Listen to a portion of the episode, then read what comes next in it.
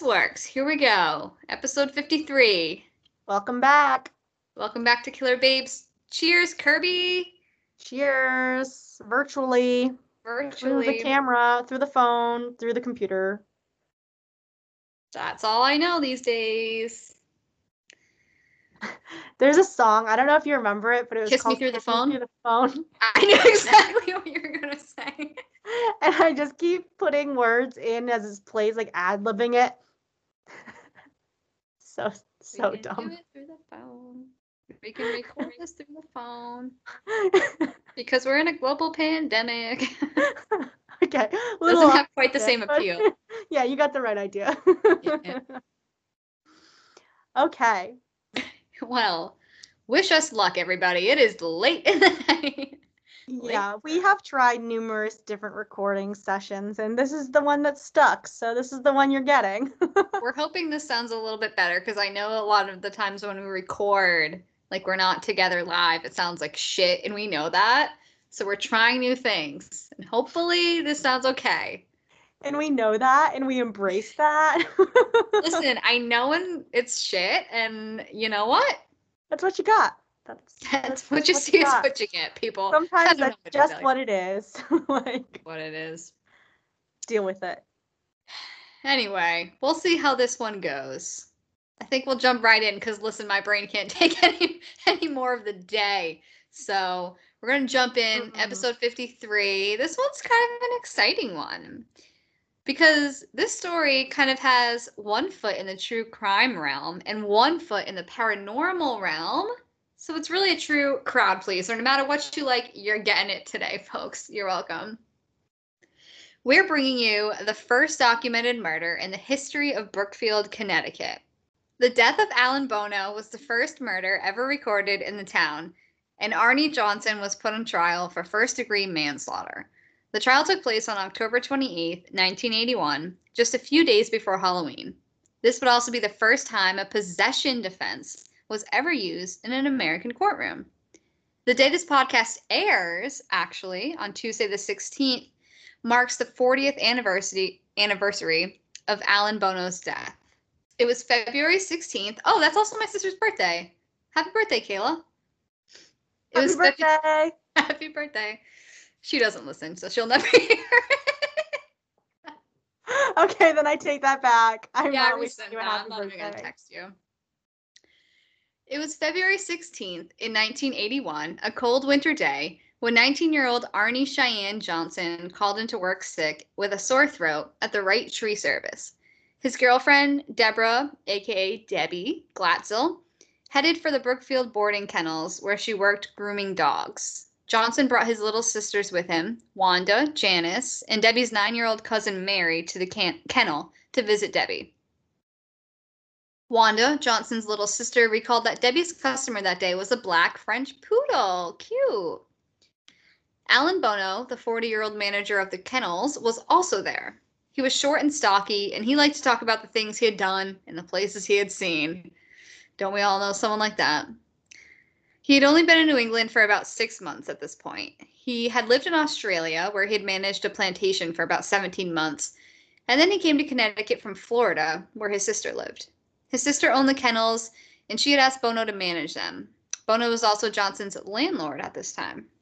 That day, lunch was on Bono, and he took Johnson, Johnson's sister, Debbie, and Mary to the local bar, the Mug and Munch.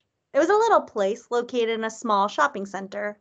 Bono had some red wine and reportedly drank quite heavily at lunch.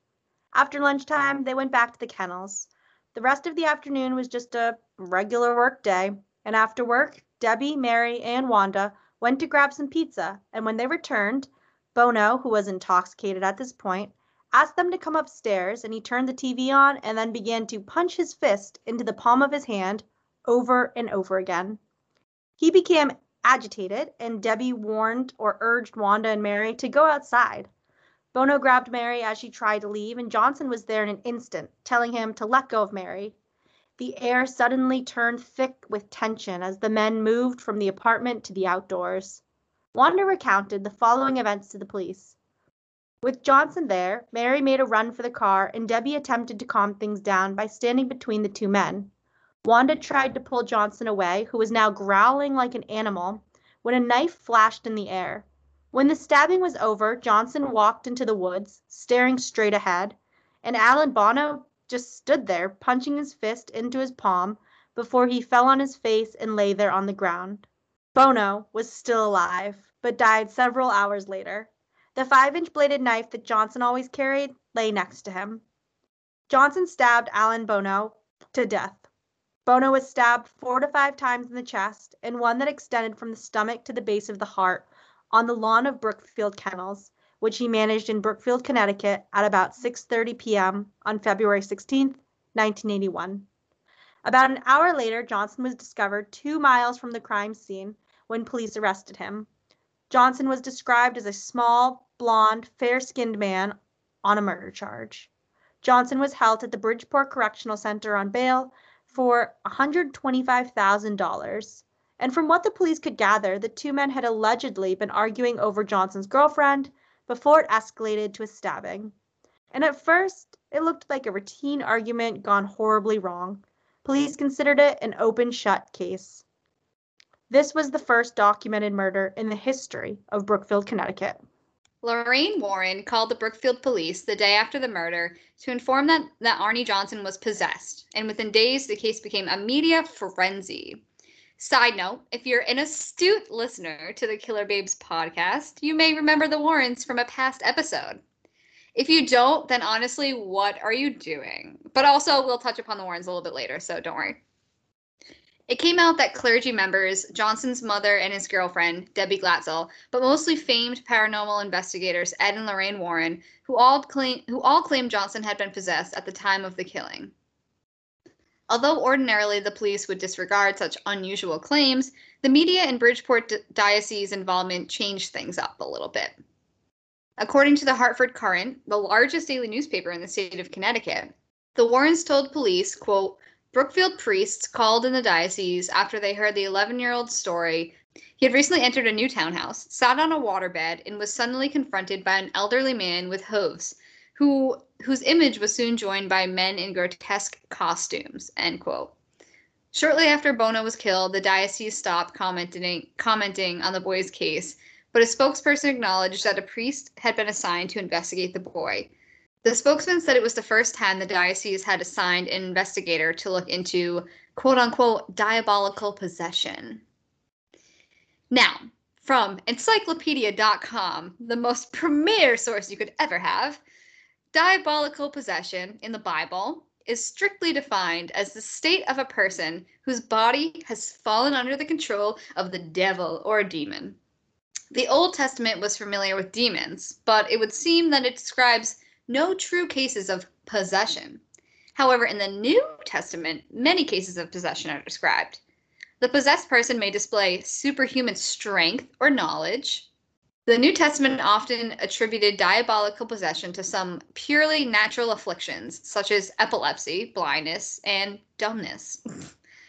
Part of the reason for these ideas was the lack of knowledge for scientific diagnosis of nervous and mental disorders.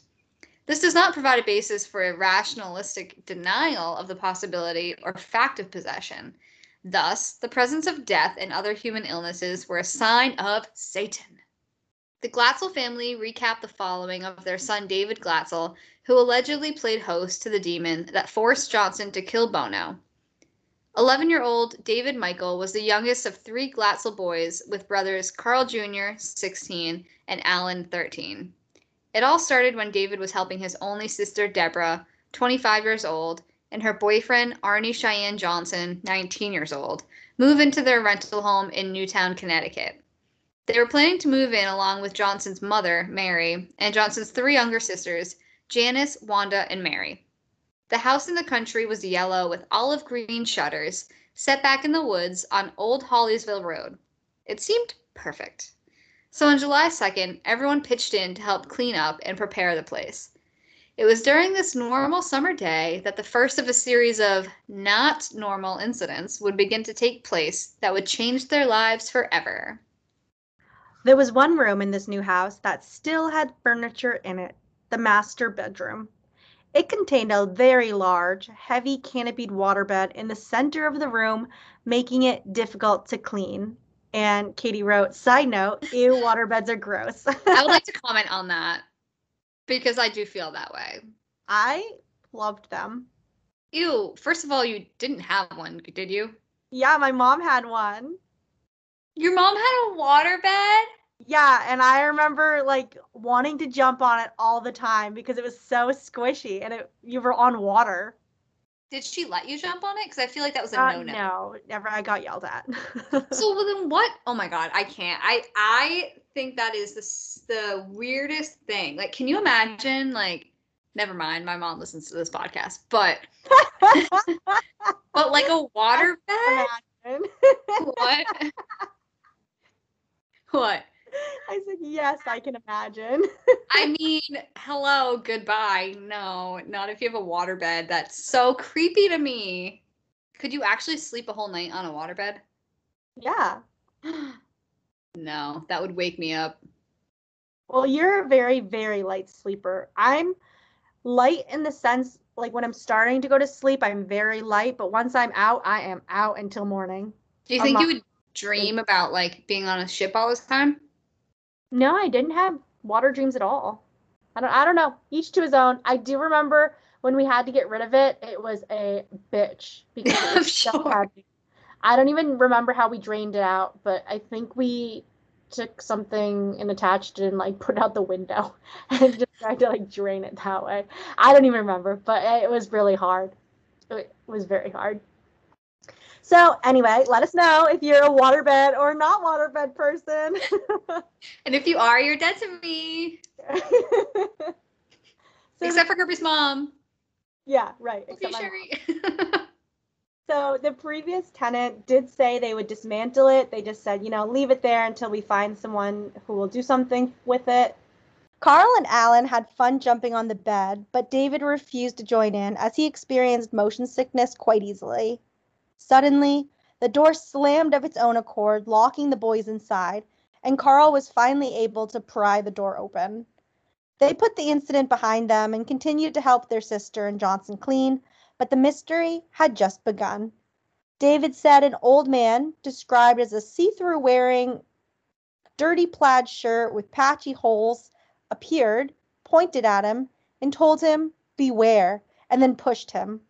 The man vanished, and David ran out in tears and refused to return for the remainder of the day. And initially, his parents, Judy and Carl Glatzel, Sr., just thought he was using the old man as an excuse to avoid cleaning. But David told them the old man wanted to harm the family if they moved into the rental home. The next day, David told his mother and sister about the man, but they dismissed it, chalking it up to the overactive imagination of a young boy. He then told his brother Alan about these sightings, which ended up scaring both of the boys. David then told Johnson, who was quite fond of his girlfriend's youngest brother, and he believed the young boy because they found bloody scratch marks on the basement door at the rental home where George, the family dog, had spent the previous night. The dog was so shaken and exhausted, and his paws were bloodied. So this prompted Debbie to speak to Karen, the woman who was the previous tenant who left her waterbed there, who was also in the process of trying to find out how to get rid of it for them. Debbie asked if there was anything out of the ordinary, and to her surprise, Karen said, Yes. She said she saw an apparition of an old man, alarmingly the exact same description that David had described. Karen said it was pretty much the reason that she was moving, but you know, partly there may have been other reasons. And she heard her name whispered at night, long and ghostly. Karen. Amazing. Thank you. You're welcome. One night, the old man appeared and slid into her bed and attempted to fondle her with icy hands. That's a So- big no no. Yeah, she was moving. yep, I'm out. Over the next few days at the Glatzels residence, not far from the Brookfield Center, David started having visions, not just during nighttime, but daytime too, of the same old man with big black eyes, and now there was horns that resembled Satan, a demonic beast who muttered Latin and threatened to steal his soul. The family allegedly heard strange noises coming from the attic, but no one but David ever saw the old man. David started having night terrors and exhibiting strange behavior. and when he awoke in the morning, he had unexplained scratches and bruises. The family had no idea what to do, so they called upon the services of Father James Dennis, the pastor at St. Joseph's Church in the Brookfield Center, who attempted to bless the house. After witnessing a number of really weird, ominous occurrences, the family was terrified and had no idea what to do at this point. So, with the help of Father Dennis, they decided to enlist the aid of self described demonologists, Ed and Lorraine Warren. Remember them from the investigation with the Amityville horror hunting case? And we covered their involvement in episode 24, The Conjuring House. Heard of them? Ever heard of them? Anyway, on the hot and humid evening of July 9th, 1980, the Warrens rushed to the Glatzel home. As Lorraine recalls, quote, we went to the house this hot night I can remember, like the steam and moisture coming off the ground. It was a weird night when we arrived there, end quote. Ed recalls the incident. When I started up the front steps, I tripped. I'm not a particularly clumsy man, but I did a great big pratfall. I hadn't stubbed my toe against a step, I hadn't loosened my grip on the banister, but there I was tripping. It was as if an invisible hand had grabbed my ankle. I went right down, and so it happened that the doctor found this funny. We were close friends, and so I knew he was laughing out of affection and not malice. But when I explained to him that I really hadn't tripped, he went, sure, sure, and made a joke about how clumsy I was. Then he came right behind me and he stumbled too. End quote. Lorraine allegedly witnessed a black mist materialize next to David, an indication of a malevolent presence. Debbie and her mother told the Warrens they had seen David being beaten and choked by invisible hands and that red marks had appeared on his neck afterwards. And when we got in the house, we were sitting there at the table talking. Now, you would watch David, and he would be doodling, you know, drawing or something like that, and he'd be concentrating on what he was doing. And then he would look up and it was no longer a little 11 year old boy. Now, this 11 year old boy would become extremely strong. I seen nights when it would take four and five men to hold him down. He would be ranting and raving, raving and uh, yelling. Uh, there was times when he would attack his mother. Now, this boy loved his mother. He loved his father. And uh, at one time, he actually broke the mother's nose, I believe. By now, David began showing signs that he was no longer himself, gaining 60 pounds, growling, hissing, speaking in otherworldly voices, and reciting passages from the Bible or Milton's Paradise Lost. After receiving a prognosis of multiple possessions from the Warrens, the Glatzel family agreed to three lesser exorcisms for David.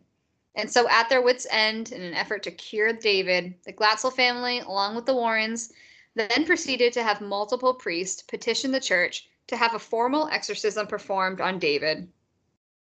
Lorraine Warren said that David levitated during these exorcisms, ceased breathing for a time, and demonstrated the supernatural ability of precognition, specifically in relation to the crime Johnson would later commit.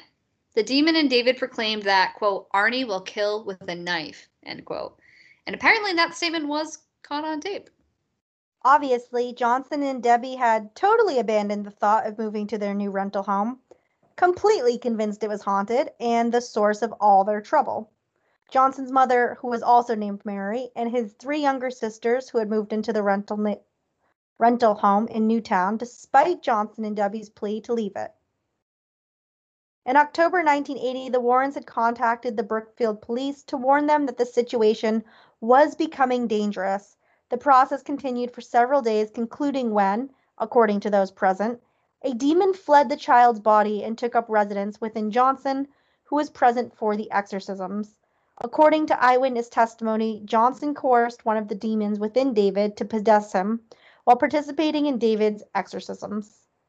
According to 2006 Discovery Channel's A Haunting episode, where demons dwell, a few days after Johnson egged the demon on during the exorcism, he was attacked rather viciously by the demon, which allegedly took control of his car and forced it into a tree. After this incident, Johnson returned to the rental property to examine an old well that supposedly housed the demon. In both the dramatized TV version and his personal account, Johnson recollects that this was his final encounter with the demon while completely lucid. And after that encountering the demon at the well and making eye contact with it, he then became possessed. David began to show signs of improvement, especially after being placed into counseling, and he moved to a private school for disturbed children. Still rattled, the Glatzel family concluded that the property was evil and would no longer continue to rent it. Debbie and Johnson began renting an apartment close to her place of employment, the kennel owned by Alan Bono. After moving in, Johnson started to exhibit odd behaviors that were strikingly similar to David's, and Debbie feared he had become possessed. According to Debbie, Johnson would fall into trance like states where he would growl and hallucinate, but later have no memory of it. Johnson began to display violent behavior as well. At one point, he reportedly put his fists through a chest of drawers, growling like an animal, and then couldn't remember the incident. It would be several months later that Johnson would kill his landlord during a heated argument. The death of Alan Bono was the first murder ever recorded in the town of Brookfield, Connecticut, and Arnie Johnson was put on trial for first degree manslaughter.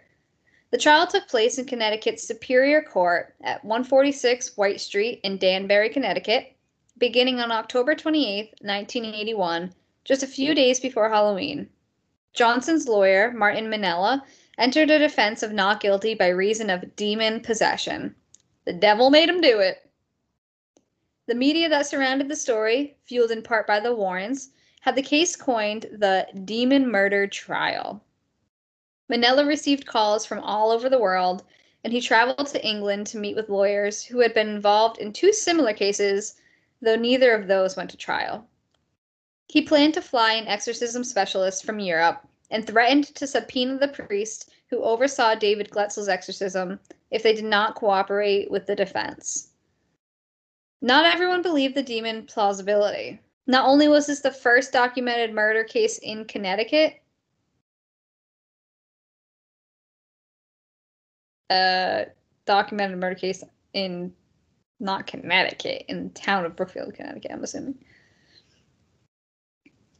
Not only was this the first documented murder case in Brookfield, Connecticut, this would be the first time a possession defense was ever used in an American courtroom. Historic. Minnella set out to prove that not only did demons exist, but they physically manipulated his client into committing murder. With the media blitz that this case now turned up, Sometimes it seems like the death of Alan Bono gets lost. The presiding judge, Robert Callahan, would later become Chief Justice of the state Supreme Court, rejected his defense from the start. Callahan refused to hear Minnella's planned arguments about the devil's work, saying, quote, I'm not going to allow the defense of demon possession, period, end quote. He argued that no such defense could ever exist in a court of law due to lack of evidence, and that it would be, quote, irrelevant and unscientific to allow related testimony. Minnella tried to have Callahan disqualified, but Callahan didn't budge. Minnella attempted to put four priests on the stand, but Callahan wouldn't allow that. Ed Warren was a character witness during the trial who took the stand for only a few minutes, saying Johnson was, quote, quiet and considerate, and that it was very hard to believe he could have murdered anyone, end quote, before Warren had to step down. And so Minnella had to fall back on the implication that Johnson had acted in self defense rather than possession. Johnson testified on his own behalf, saying Bono was drunk and provoked the argument. He said he didn't remember what happened after Bono ran at him with a five inch knife Johnson used for his job as a tree surgeon until he was taken in by police total side note here because we always do a little side note. We looked up what a tree surgeon was. Turns out it's pretty much exactly what it sounds like. Trees get sick too, you know, and sometimes they just need a little TLC. According to growingearth.com, when you talk about tree surgeons, you're actually talking about horticultural maintenance professionals known as arborists. These tree service professionals have gone through years of education and on the job training to be able to diagnose, heal, and maintain trees. Reasons why a tree might need attention from a tree surgeon include the following pest infestations, fungal infections, bacterial infections, natural and human caused damage, chemical and weather burns, and soil problems. In most cases, a tree surgeon is called to a property when trees need to be felled, Shrubs or branches need to be pruned, logs need to be split, and fallen trees need to be moved. And of course, new trees planted in their place. Anyways, back to the case. Prosecutor Walter D. Flanagan and police struck a simple explanation. Bono had made a remark about Johnson's girlfriend, Debbie, and the two men got into a heated argument that ended with Johnson stabbing Bono. Many reporters left by the third day of the trial since the devil was now out of the question, and prosecutors said another type of demon may have played a large role in this case alcohol. The state argued that two men had been drinking quite heavily before the scuffle. A waitress from the Mug and Munch Cafe testified that she had served three carafes of red wine to the two men who were with Deborah Glatzel and the other family members on the afternoon of the stabbing, which, if you're wondering, a carafe is a pitcher that fancy restaurants serve water or alcohol in. Like the ones where you pop the top off and pour, or the ones that are just open mouthed and you. Or they're like, you know, those like wine decanters? That's yes. technically a carafe. I also really appreciate when they bring, you know, larger bottles of water than just that one cup. Yeah, because you a fish. Yes. The ambulance driver who arrived at the scene of the crime testified that Glatzel and her father were standing near the body. Glatzel, who appeared distraught, said repeatedly, quote, Oh, daddy, he didn't mean to do it. You know how he gets when he's been drinking, end quote. The state never established a motive, but prosecutor Flanagan said Johnson, quote, did what he wanted to do, end quote, when he stabbed Bono. Flanagan said the number and depth of the wounds show Johnson's intent to kill. The jury was not legally allowed to consider demonic possession as a viable explanation for the murder. The jury deliberated for 17 hours over three days, and the jury's conclusion stated that they didn't think Johnson acted with intent to kill Bono, only to injure him. One of the jury's last requests for a transcript of testimony was that of a policeman who had said Johnson told him, quote, I think I hurt someone, end quote. On November 24, 1981, in Brookfield, Connecticut, Arnie Cheyenne Johnson was convicted and ruled guilty of first degree manslaughter, not murder, for the killing of his landlord, Alan Bono. On December 18, 1981, Johnson received the maximum sentence of 10 to 20 years. He claimed that while in jail, he sometimes received visitations from the beast, and he was stabbed by the entity on the anniversary anniversary of Alan Bono's death. On January 30th, 1985, a year before he was released from prison, Johnson married Debbie Glatzel. After the five years of serving his time, Johnson was released after being a model prisoner. He went to live with his wife, and they would go on to have two sons and two grandsons. Deborah Johnson, Debbie Johnson, is a certified nurse's assistant, and her husband continued working as a tree surgeon. Debbie Johnson said she is still interested in the supernatural and remains friends with Lorraine Warren.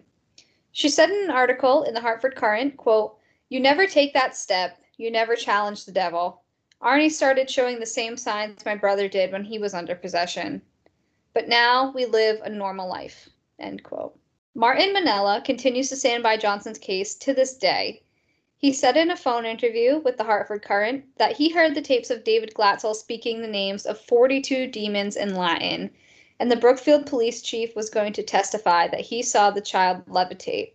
Minnella said, quote, If you believe in God, you've got to believe in the devil. And what I saw in Johnson as a young guy has profoundly affected me for the rest of my life. There's a lot of crazy people out there that have contacted me to represent them with the same idea the devil made me do it. But our case was based on fact, not fiction. End quote. While the trial was in full swing, the Glatzels took an emergency trip to Quebec, Canada, where the Warrens had arranged for a gifted exorcist, Father Deschamps, to perform a classical form of exorcism called the laying on of the hands. On November 7, 1982, David was allegedly completely exorcised in less than 30 minutes by Father Deschamps. The demon that had raised such havoc since July of 1980 identified itself before departing through Father McEwen, McGowan, who acted as a medium. The demon was an archdevil known as Beelzebub. Beelzebub. That one. And before completely leaving, caused havoc in the small church by breaking windows and opening and slamming the doors. David was supposedly freed from his demons or I guess demon, but the family would never be able to completely free themselves from the disruption that personally affected all of their lives. Agents were swarming, promising lectures, a book, and even a movie detailing the gruesome cases. It was in the works. The trials had attracted media attention around the world, and events to this day have numerous depictions in literature and television. In 1983, Gerald Brittle, with the assistance of Lorraine Warren, published a book about the incident entitled The Devil in Connecticut. Brittle says he wrote the book because, quote, the family wanted the story told. He claims that he possesses video of over 100 hours of his interviews with the family and that they signed off on the book as accurate before it went to print. According to Lorraine, the profits from the book were shared with the family, but some resources say that only about $2,000 was paid to the family. When the book went up for republication in 2006, David Glatzel and his brother Carl Glatzel Jr. tried suing the author and book publishers for violating their right to privacy, libel, and, quote, intentional affliction of emotional distress. The paperback original that was documented by Gerald Brittle and Ed and Lorraine Warren in The Devil in Connecticut is now a collector's item, which can be found on eBay and other online auction sites, with prices fetching as much as over a hundred thousands of hundreds of thousands of hundreds of dollars. Lots of money. Carl claimed the book alleged he committed criminal and abusive acts against his family and others. He said that the possession story was a hoax concocted by Ed and Lorraine Warren to exploit the family and his brother's mental illness, and that the book presented him as the villain because he did not believe in the supernatural claims. Apparently, the Warrens told him the story would make the family millionaires and would help get Johnson out of jail.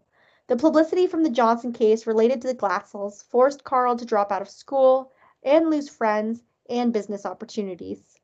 Carl Glatzel said, quote, It was living hell when we were kids. It was just a nightmare. I am not going through that again. Neither is my brother. End quote. In 1983, Dick Clark Productions released the movie The Devil Murder Case, aka The Rhode Island Murders. And in 2007, Carl Glatzel began writing a book, Alone Through the Valley, about his version of the events.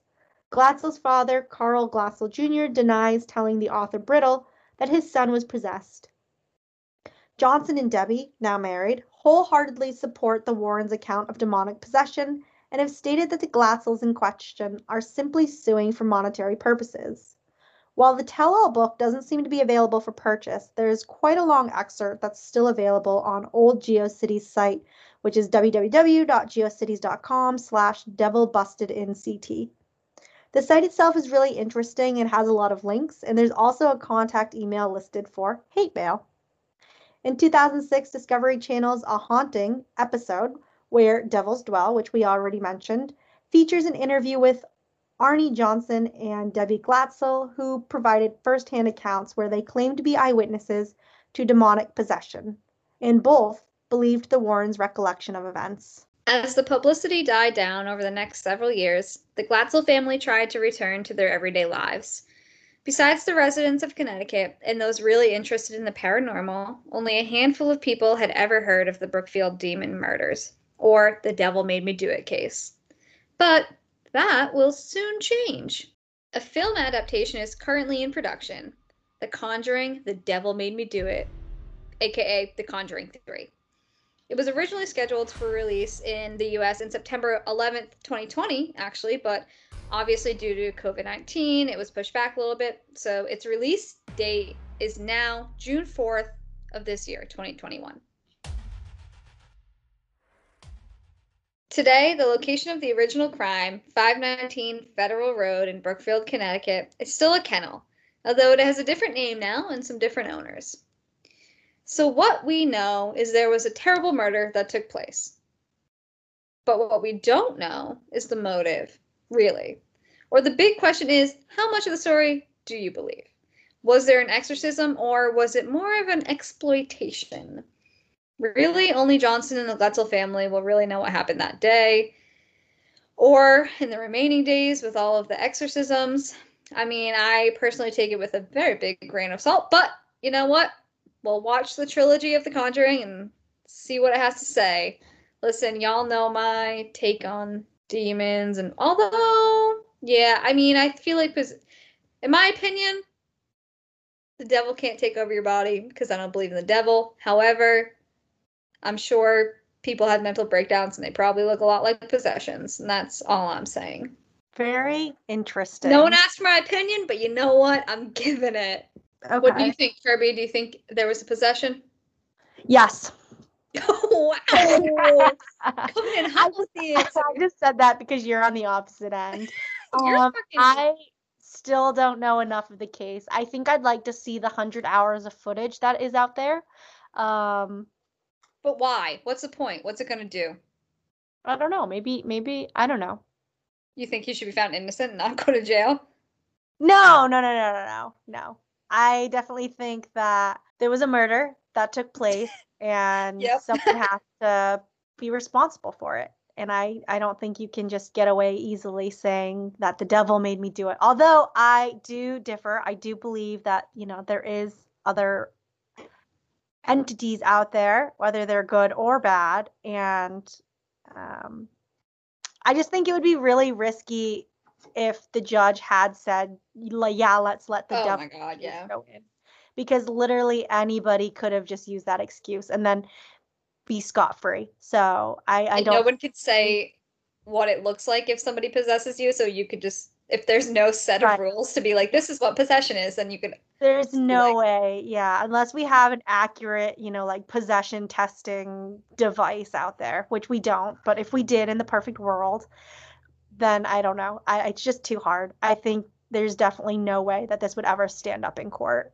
No, in fact it almost scares me that somebody even tried to do that. Like I It doesn't with me. I feel like they've tried to try everything. that's true. literally everything. I guess that's a good lawyer, but like the woman who just gorilla glued her hair. I, she said she's not suing, but there was Wait, on TikTok, was. I saw like, that. Imagine if she sued because Wait, she was she the one who put gorilla glue on her hair. I, I don't know. I just don't think it's the same with the coffee cups that now say caution hot. You know, it's someone sued because the top spilled or something and they got burnt by coffee that was too hot. Oh, wasn't that someone going through a McDonald's drive-through? Yeah, it was something oh. like that. And now like packaging has to say warning hot, you might burn yourself basically. So I don't you know. ordered coffee. Like I know. I know. So it doesn't really honestly surprise me that someone tried to pull that in court because they've tried everything. Which also, if there is millions to be had, then I can see why you would try any avenue. But still. Yeah, I mean, I definitely get like the publicity fact of it all, but come on. Yeah. Come know. on. Come on, people, get it together. I mean, you know what? Maybe the the videos would be interesting. Who knows? And you know what? If you're into this kind of thing, then maybe you think there's a little more weight behind it than me personally. Who, I mean, I'm I'm a very much a believer in Occam's razor. Oh, okay. Is that what it is? When it's like, what's the most obvious explanation? Like, if you hear horse hooves, don't assume it's a zebra. Like, assume it's a horse. hmm So in this case, you know what? Two guys were fighting over either rent or a girl, and he stabbed him. So you're telling me it's not a zebra. I'm telling you, it's a horse, not a zebra. It's always a horse. It's never a zebra. Got it. Except when it's not. But got it. That's true, except when it's a zebra. and that's my two cents on the demon murder. I'm sure a lot of our listeners out there will have divided comments or thoughts or beliefs. So let us know what you think. We're open to all. Thanks for those that follow us on all avenues, whether it be Instagram, Facebook, which is Killer Base Podcast, or Twitter, Killer Base Pod, and a couple people blowing up the emails, Killer Base Podcast at gmail.com. Do Keep you have a waterbed? Anyone? Please don't tell me. Actually, I don't think I want this kind of emails. Wait a sec, getting too personal.